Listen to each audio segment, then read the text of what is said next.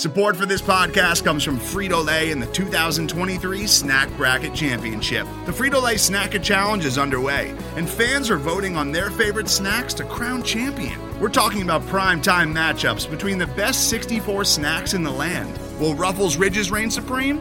Can Doritos defend their dynasty? Or will Smart Food use their smarts for a surprise upset? Only you can decide. Get in on all the action for a chance to win up to one thousand dollars or a year's worth of snacks.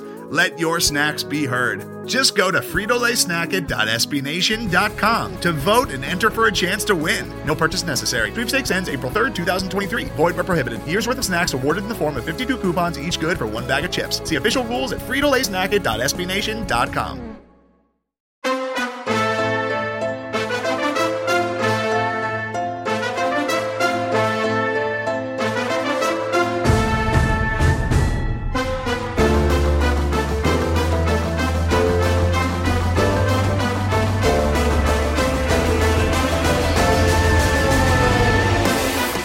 You're listening to the Revenge of the Birds Podcast, part of the S B Nation Podcast Network, hosted by Blake Murphy Seven and Johnny Touchdown. All about your Arizona Cardinals.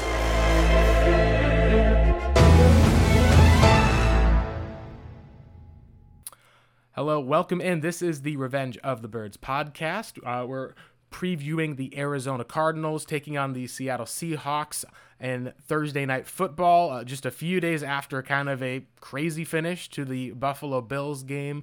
Uh, you know, we've seen a Hail Larry before in Arizona in twenty fifteen. This one was being called the Hail Murray around the league. We now change and pivot our attention to a pivotal in-division game. Uh, as joined, uh, joining me as always is my co-host, the Venerable John Venerable, and we have a special guest here today as well. We've got uh, Lofa Tatupu. Uh, is that how you pronounce it, at least for your last name, uh, Lofa? Close enough. Tatupu. It's close, though. Tatupu. Tatupu. I was going to say, yeah, it's great. Yeah. Yeah. He's joining us at least as part of the at Bleav's podcasts uh, from their network as well.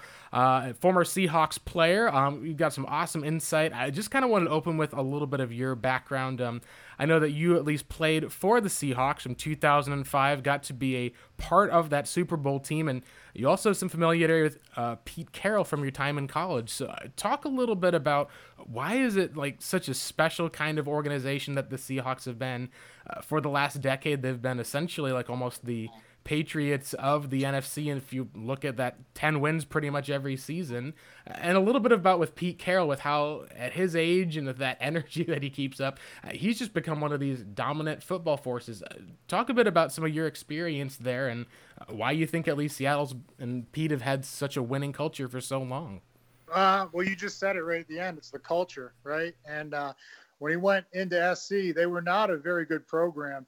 And he had to change the culture, and he had to get like-minded individuals and players and people that bought into the same values and things in life that he appreciates. And that's there's two things that really stand out about him. It's his energy and his attitude.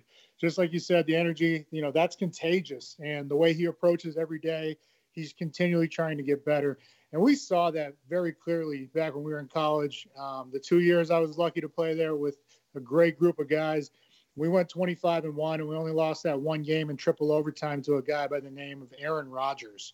So um, there was no shortage of uh, confidence that we all had. And so he took that blueprint, that formula, after, you know, eight or ten years down there, and he brought it up to the Pacific Northwest. And um, he's just he's found some incredible, talented guy, Russell Wilson, Bobby Wagner, K J Wright, just some cornerstones that on each side of the ball that you can really build a, a dynamic team around. And, and that's what he's done. And that's, that's why he's had so much success. And to complement that up here, he's had John Schneider, who has found a number of gems, um, especially in the late rounds. That, that first draft, uh, it was my last year, twenty ten.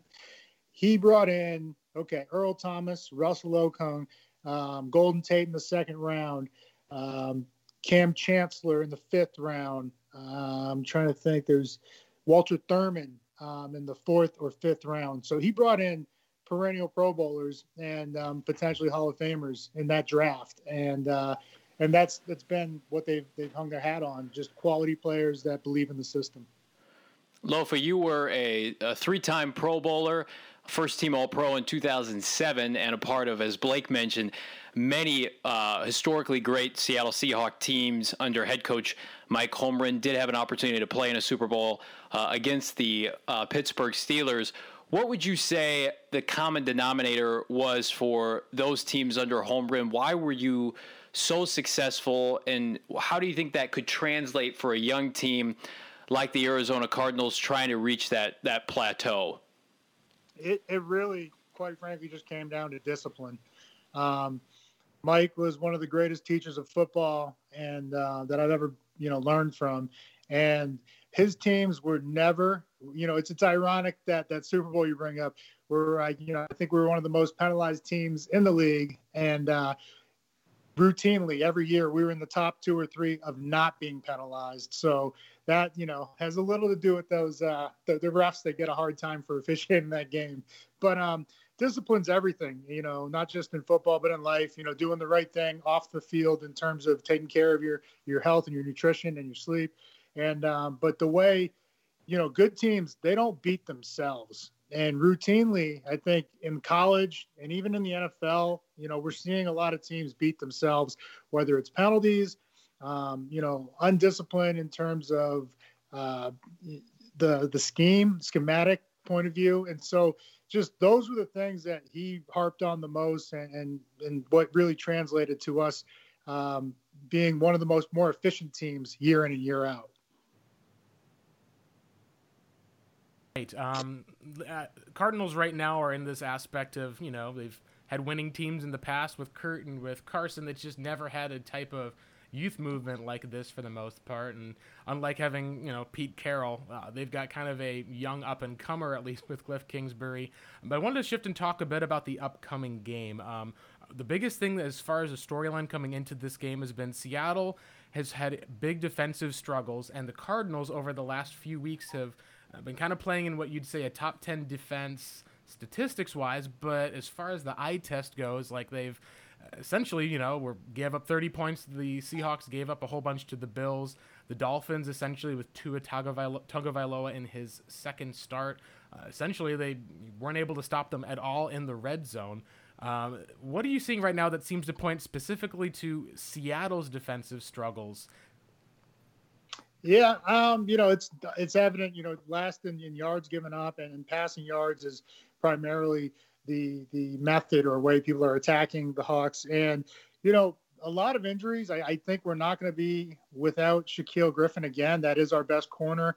Um, you sprinkle in, in and out Dunbar. I think he's also out for this game. Jamal just got to town, and I know he is an all-world talent, but um, schematically he's going to have, he had to learn a whole new playbook. He had to learn a whole new city, and I'm not making excuses. It's just things that a lot of people don't take into account when they're, you know, it's not just plug and play always, but he has added a lot to us in terms of pass rush. He's really only been healthy for five games and he's got five and a half sacks. It's been incredible what, what he's added in that, in that regard.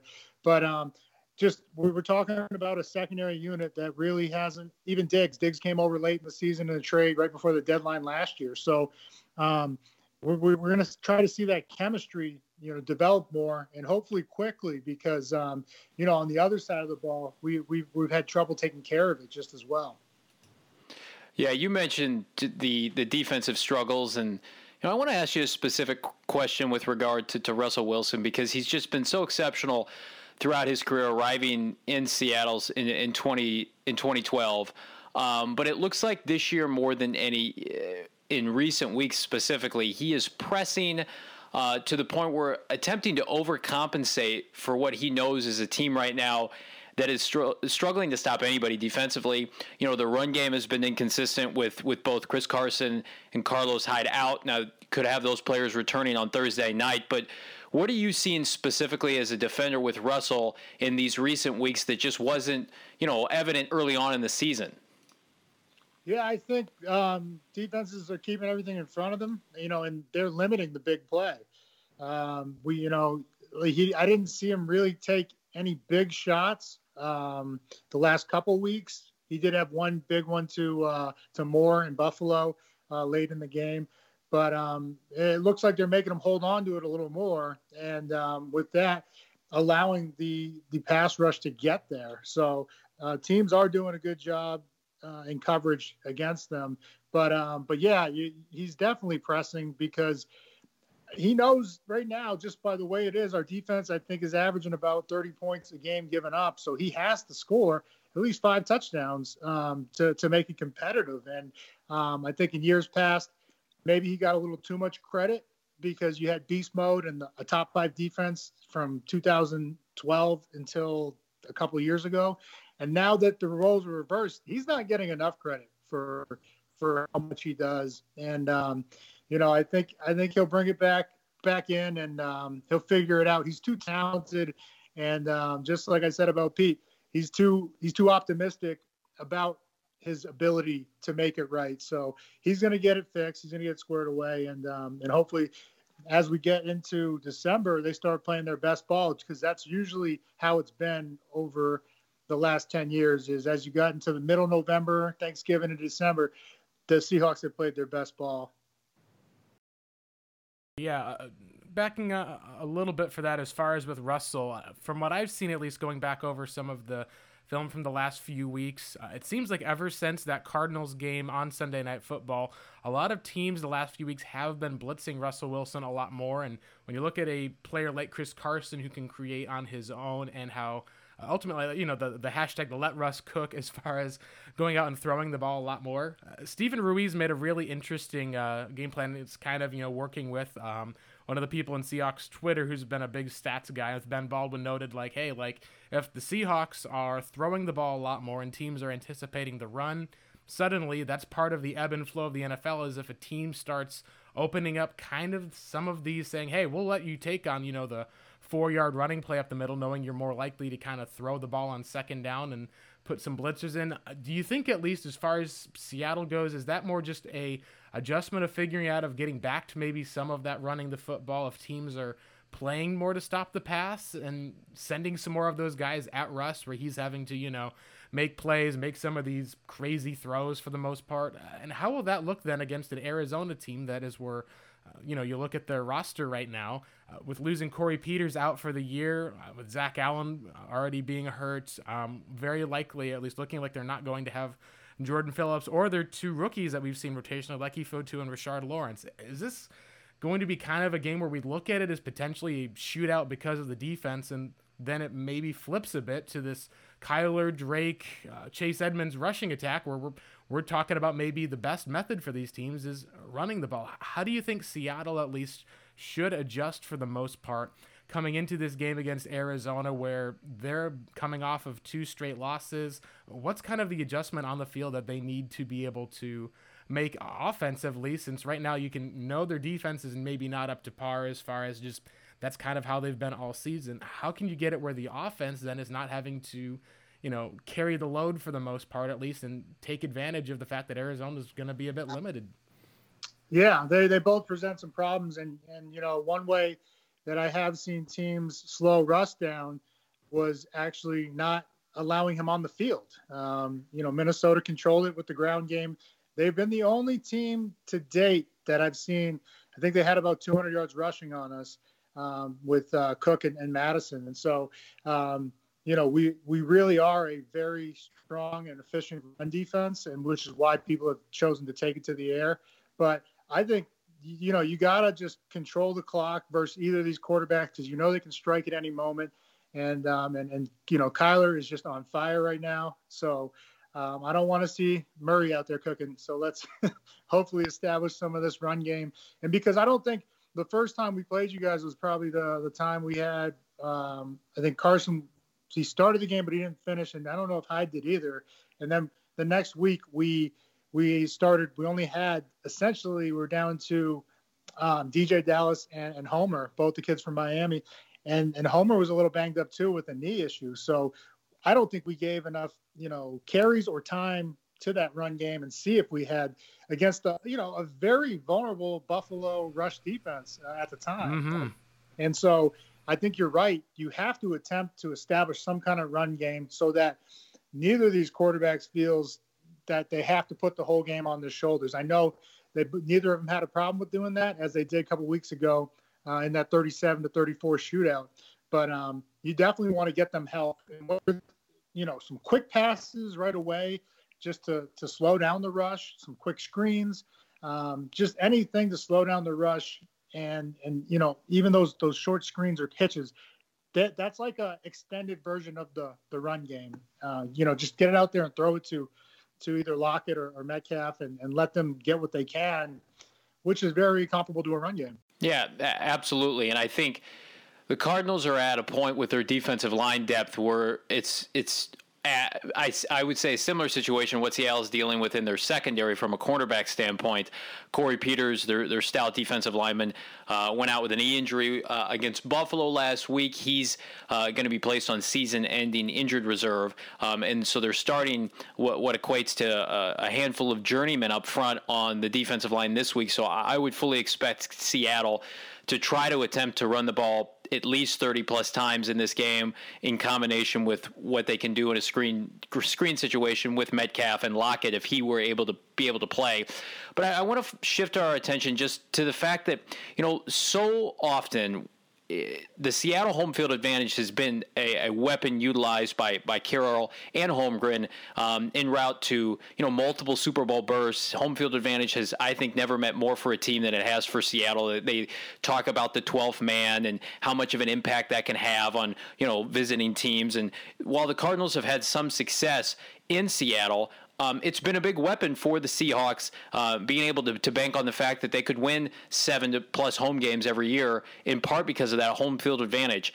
In your in your opinion, Lofa, how big of a disadvantage is it for Seattle, not only in this game but but moving forward, to not have that twelfth man present for this season, to to have limited or no fans, um, to to be able to to to knock off a team like the Cardinals who really don't have a home field advantage themselves. They're usually used to a lot of opposing fans fill State Farm Stadium.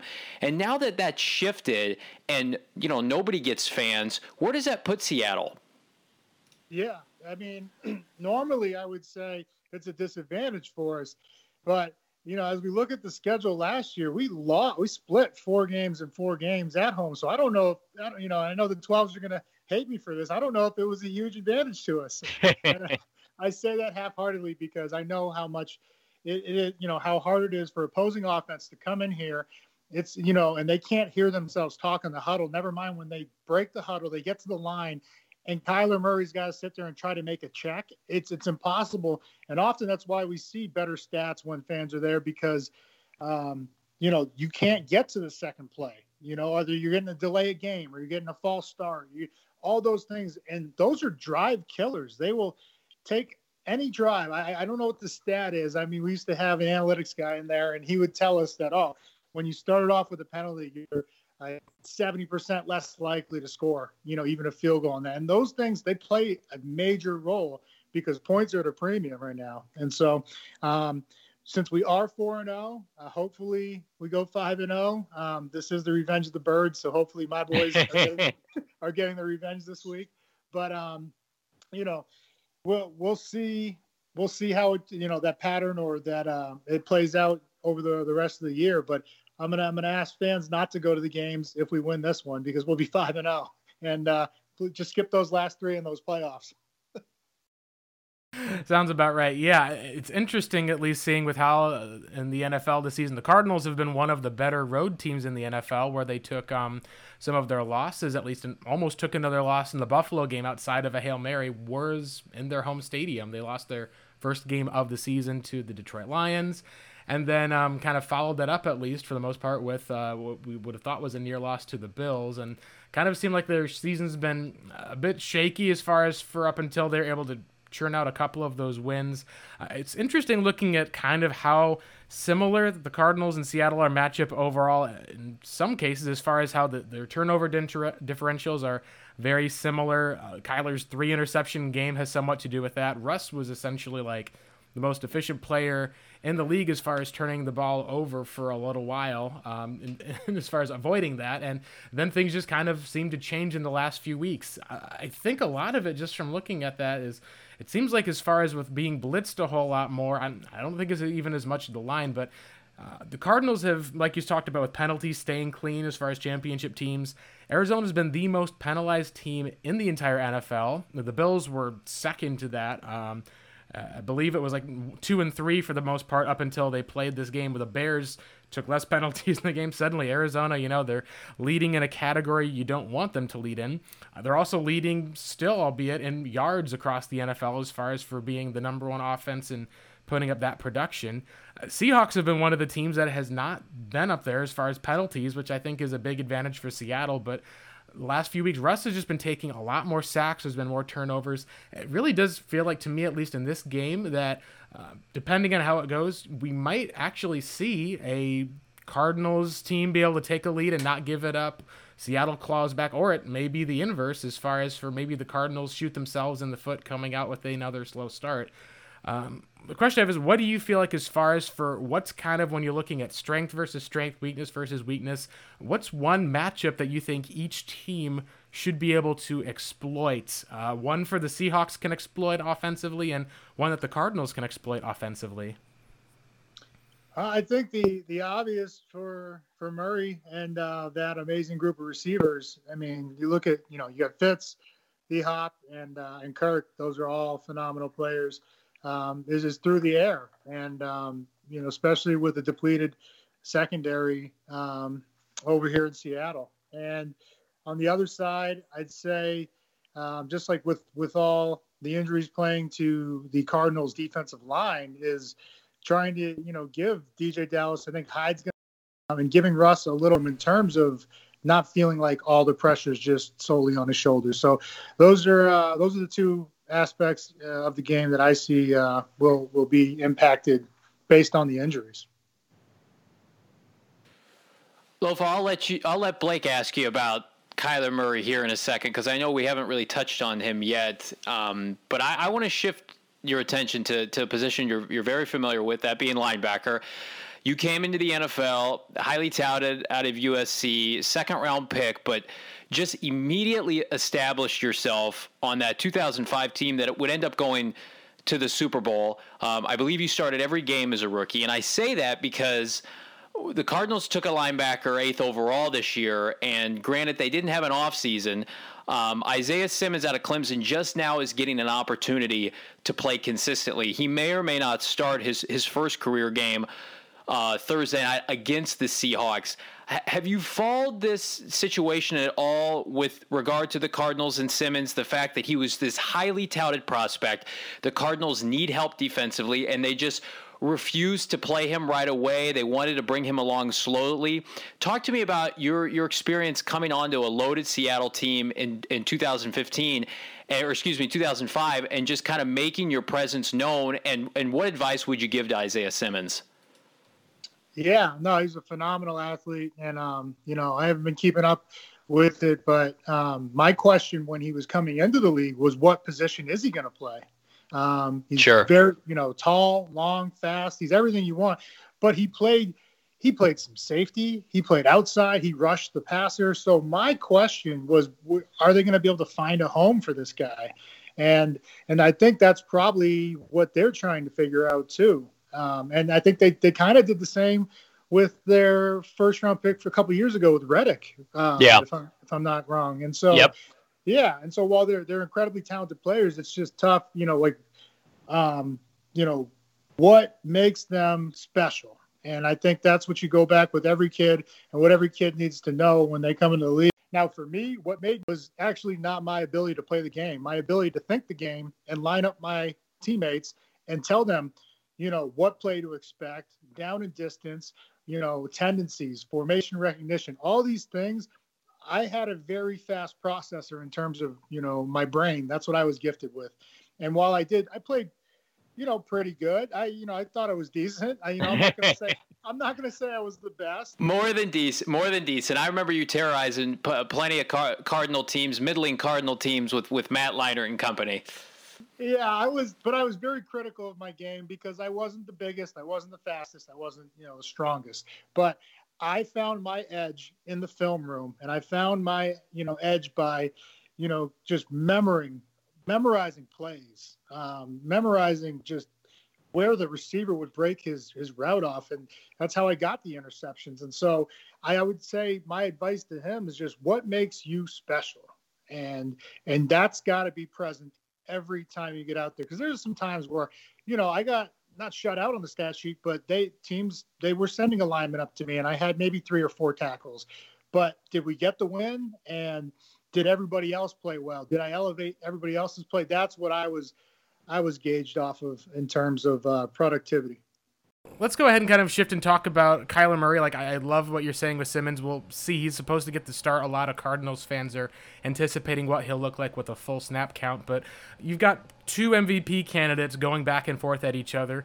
What we've seen in his second year from Kyler Murray has been um, just incredible as far as looking at how uh, he's essentially on pace for a better statistical season than Lamar Jackson had last year. He's on pace right now to be the first N F L player with four thousand passing yards and one thousand rushing yards. He's making runs and making guys miss. That he did the same thing at Oklahoma, that one Heisman-winning year, that people say, oh, he's never going to make people miss like that in the N F L. And yeah, here we are. What player does he remind you of? If it's, is it still just looking at Russell Wilson, even with some of the height comparison that people give, or is it uh, another player, at least in the N F L? And how do you even try to defend someone who's got an arm that can go for a Hail Mary fifty yards down the field and also run with four three speed to pick up a first down on third and fifteen with his legs? It, it, it's been crazy to watch this year. And how do you, as a defender, work against that? Yeah. I mean, I don't, I don't envy the job of these defensive coordinators or these defensive players these days. Guys to worry about that could just, they could run faster than some running backs and receivers. But um, yeah, Kyler's got it all. He, you mentioned the the arm angle. He threw that one. We didn't. No one thought that was going to make the end zone. I mean, throwing it toward, running to your left and throwing left. So try to get your hips behind that. That takes some serious athleticism, and that was incredible. On top of the effort by, by Hopkins, you know, to make the catch. But um, it would be a disservice to, you know, I always try to keep the comparisons away because everybody's their own player. Um, and I don't, I don't think we have quite found a guy that, you know, exactly fits the same mold or reminds you of somebody. But I will say it's, it's reminiscent of that, that first year to second year jump that I saw Russell take, um, you know, from, making all these plays and then really understanding the offense and what they, they what's asked of him. And when they went back in two thousand thirteen, uh, at the end of the season, December, I think they put up like five, four or five fifty-point games.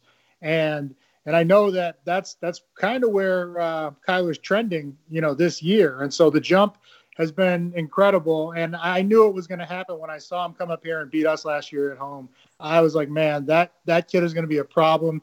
And I keep calling the little dude in the desert. We got to walk. That guy is going to be a problem for his entire career. I heard that he, he put, someone interviewed him today and said he misses baseball. So hopefully, hope you know, Kyler, go ahead and do us a favor. And please, oh no, please play some baseball too.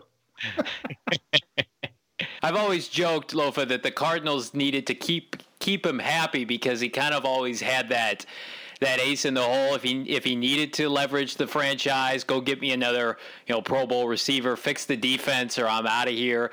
Um, so we'll knock on wood and, and pray that doesn't happen and they can have some success so Kyler can sign his his big-time extension a la Mahomes. But um, it's it's been a pleasure having you on. Uh, we appreciate the tremendous insight. Do you have a, a score prediction for for this Thursday's game? Game? Um, man, I could see it going the exact same way as the last time these two teams played. I, you know, with the it's it's only been what really two and a half, three and a half weeks or whatever. It wasn't even a full month, I don't think. Uh, no, no. Especially with the shortened week this week. So when you play a divisional opponent, you're pretty familiar with them, and there's not going to be a whole lot of new wrinkles you can add in on the offensive side of the ball. And um, and that game was anything but vanilla, man. They uh, well, thirty-seven thirty-four or whatever the final was. It was incredible to watch. But I think these defenses will – they're going to have to try to get creative, uh, especially with the injuries going on right now. So I, I'm going to expect to see both of these teams score uh, north of thirty. I'll say that much. Yeah, I've got a six six. Uh, I've got a six six tie. That's uh, the most least likely outcome that I think we're looking for in this game, especially since they've played once already. So uh, it, it's been great having you on to be able to talk about all of this. Uh, if, um, why don't you? Uh, this will be kind of something we can throw to you at least. But what would be like one uh, kind of with your time in the league, either some story you feel like you want to share, maybe something you could have said or done now that you're kind of on the outside of it, just kind of like a little bit of uh, just kind of something you can share at least about all that, as well as make sure you can plug yourself with where uh, more fans can want to listen to you guys, your content, and some of the uh, the stuff that you guys are doing. I know there's a lot of podcasts that are out there, and it's hard to listen to all of them, but there's ones that really do stand out. It's been great being able to have you on and hear some of that insight. So I want to make sure our listeners, even though they may be Cardinals fans, can hear some of that too. Yeah, um, you can find me on Instagram uh, and the, the podcast. It's the Seahawks Podcast on the Bleav Network. And um, so you can find that anywhere you get your podcasts on any media uh, platform. And um, I'm personally at Lofa underscore Tatupu. And um, let's see, stories that, well, I'll tell you one that I'm sure your fans would like to hear. So um, oh and two. I am oh and two against my Heisman Trophy winning quarterback, Matt Leinart. And he came oh, in. Oh, no. Yeah. Uh, I did pick him off, so take that, Matty. Um, but, um, yeah, the, he, he started two games, I think, in oh six and oh seven against us. I think Kirk got hurt in oh seven. It was uh, one of those situations where he, he was healthy for the first year and then hurt the second year, but played the second game because Kirk got hurt. So, uh, and he beat us both times. It's crazy because I don't, I don't even remember that happening. I just assumed, you know, with how good those Seattle teams were, and then how quick Matt's exit was from the desert, that that never happened. So I'm glad, I'm glad he, he, he you guys can share that together. Yeah, because we went back. I told him I was going to pick him off though, and he didn't, try, he didn't try me after that, you know, because I would have done it again. But uh, yeah, that's my that's my quarterback, and uh, awesome. You know, it was uh, it was fun competing against him and, and guys like Reggie and, and all that. But um, yeah, always the divisional battle between the Cardinals. Always had the utmost respect, and I mean, those were some just those were some physical games when you know uh, with the offensive line. But then you know, you edge James, you got Anquan Bolden, who I think doesn't get ever enough credit for how great, great of a ball player he, he was. And uh, and then Fitz, of course, too, man. It was no shortage of weapons over there. Yeah, absolutely. Those, those Cardinal teams are very, are very fond in our memory. And, Lofa, we, we appreciate and are thankful to be able to have you on. We hope to be able to, to bring you back next season. Um, and uh, continued success, my friend.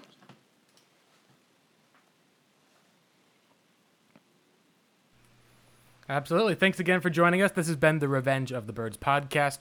We'll be coming back to you uh, after the Cardinals-Seahawks game, probably sometime next week. It's the mini-bye, as they call it, where there's no games on Sunday. The Cardinals will at least get a little bit of a breather, hopefully that they can get healthy, and the Seahawks at least, I know, will be looking at another game after that mini-bye too. Uh, you can follow us on Spotify Podcasts, Apple Podcasts, as well as at revenge of the birds dot com.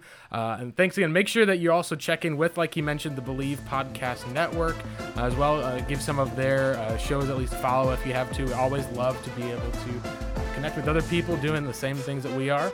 We'll check you guys out on the other side. Uh, well, hopefully the Cardinals will be able to get to seven and three. If not, we'll be talking about a six and four team with the last stretch of the season coming up. Take care, everyone. Lofa, thank you so much, man. That was great. All right, fellas.